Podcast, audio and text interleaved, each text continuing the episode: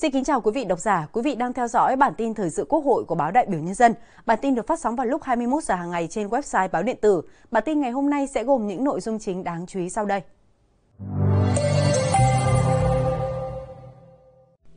Hội nghị toàn quốc lần thứ nhất triển khai luật, nghị quyết của Quốc hội khóa 15. Ủy ban Tư pháp họp phiên toàn thể lần thứ 10 Tổng thư ký Quốc hội, chủ nhiệm Văn phòng Quốc hội Bùi Văn Cường trao quyết định bổ nhiệm viên chức lãnh đạo, quản lý của báo Đại biểu Nhân dân. Sau đây là nội dung chi tiết.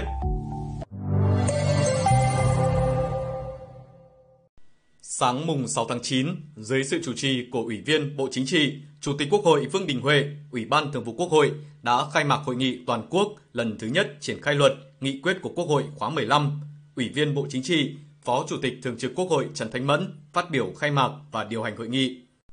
Phát biểu khai mạc hội nghị, Phó Chủ tịch Thường trực Quốc hội Trần Thanh Mẫn nêu rõ, hội nghị nhằm thực hiện yêu cầu gắn kết chặt chẽ giữa xây dựng pháp luật với thực hiện pháp luật, bảo đảm pháp luật được thực hiện công bằng, nghiêm minh, nhất quán, kịp thời, hiệu lực, hiệu quả theo tinh thần văn kiện Đại hội lần thứ 13 của Đảng và nghị quyết số 27 Hội nghị lần thứ 6 Ban chấp hành Trung ương Đảng khóa 13 về tiếp tục xây dựng và hoàn thiện nhà nước pháp quyền xã hội chủ nghĩa Việt Nam và thực hiện nhiệm vụ được Quốc hội giao tại nghị quyết số 101/2023 QH15 kỳ họp thứ 5 Quốc hội khóa 15.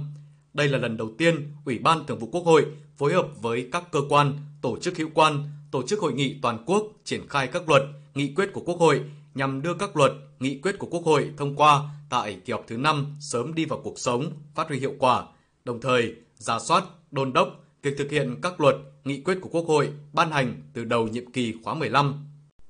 Tiếp đó, dưới sự điều hành của Phó Chủ tịch Thường trực Quốc hội Trần Thanh Mẫn, hội nghị đã nghe báo cáo của Chính phủ về tình hình tổ chức triển khai các luật, nghị quyết được Quốc hội thông qua từ đầu nhiệm kỳ khóa 15 đến trước kỳ họp thứ 5, công tác chuẩn bị và kế hoạch triển khai các luật, nghị quyết được Quốc hội thông qua tại kỳ họp thứ 5, báo cáo tóm tắt của Ủy ban Thường vụ Quốc hội đánh giá tình hình triển khai luật, nghị quyết của Quốc hội được thông qua từ đầu nhiệm kỳ khóa 15 đến hết kỳ họp thứ tư và công tác triển khai các luật, nghị quyết, chương trình xây dựng luật, pháp lệnh được Quốc hội thông qua tại kỳ họp thứ 5.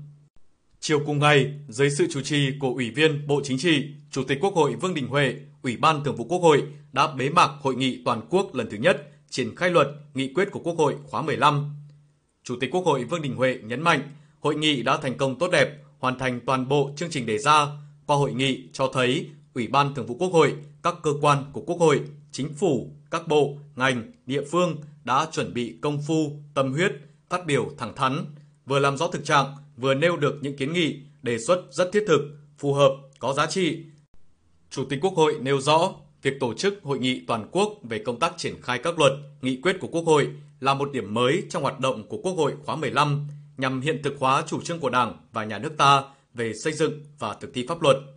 ghi nhận những chuyển biến rất tích cực trong công tác tổ chức thi hành luật, nghị quyết của Quốc hội khóa 15. Chủ tịch Quốc hội cũng nhất trí với đánh giá của các đại biểu, các cơ quan về những tồn tại, hạn chế trong công tác này, nhất là tình trạng nợ động văn bản hướng dẫn thi hành các luật, nghị quyết chưa được khắc phục triệt đề, khiến một số luật, nghị quyết ban hành xong, thậm chí đã có hiệu lực thi hành, nhưng người dân, doanh nghiệp vẫn phải ngóng văn bản hướng dẫn thi hành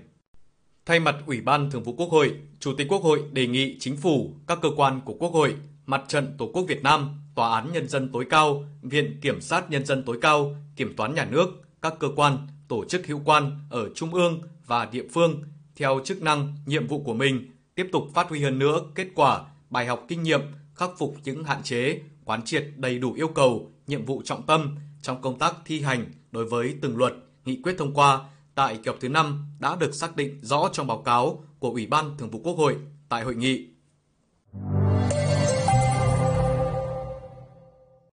Ngày 6 tháng 9, tại nhà Quốc hội, Ủy ban Tư pháp tổ chức phiên họp toàn thể lần thứ 10 dưới sự chủ trì của Ủy viên Trung ương Đảng, chủ nhiệm Ủy ban Tư pháp Lê Thị Nga.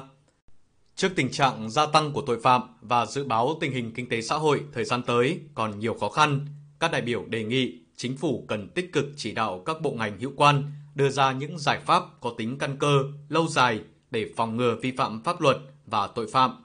Khẩn trương tiến hành tổng kết 12 năm thi hành luật phòng chống mua bán người, sớm trình, bổ sung vào chương trình xây dựng luật pháp lệnh năm 2024 của Quốc hội nhằm đáp ứng yêu cầu thực tiễn và hội nhập quốc tế. Tại phiên họp, Ủy ban Tư pháp cũng thẩm tra báo cáo của chính phủ về công tác phòng chống tham nhũng, báo cáo của Viện trưởng Viện Kiểm sát Nhân dân tối cao về công tác của ngành kiểm sát năm 2023, báo cáo của Tránh án Tòa án Nhân dân tối cao về công tác của các tòa án năm 2023, báo cáo của chính phủ về công tác thi hành án năm 2023.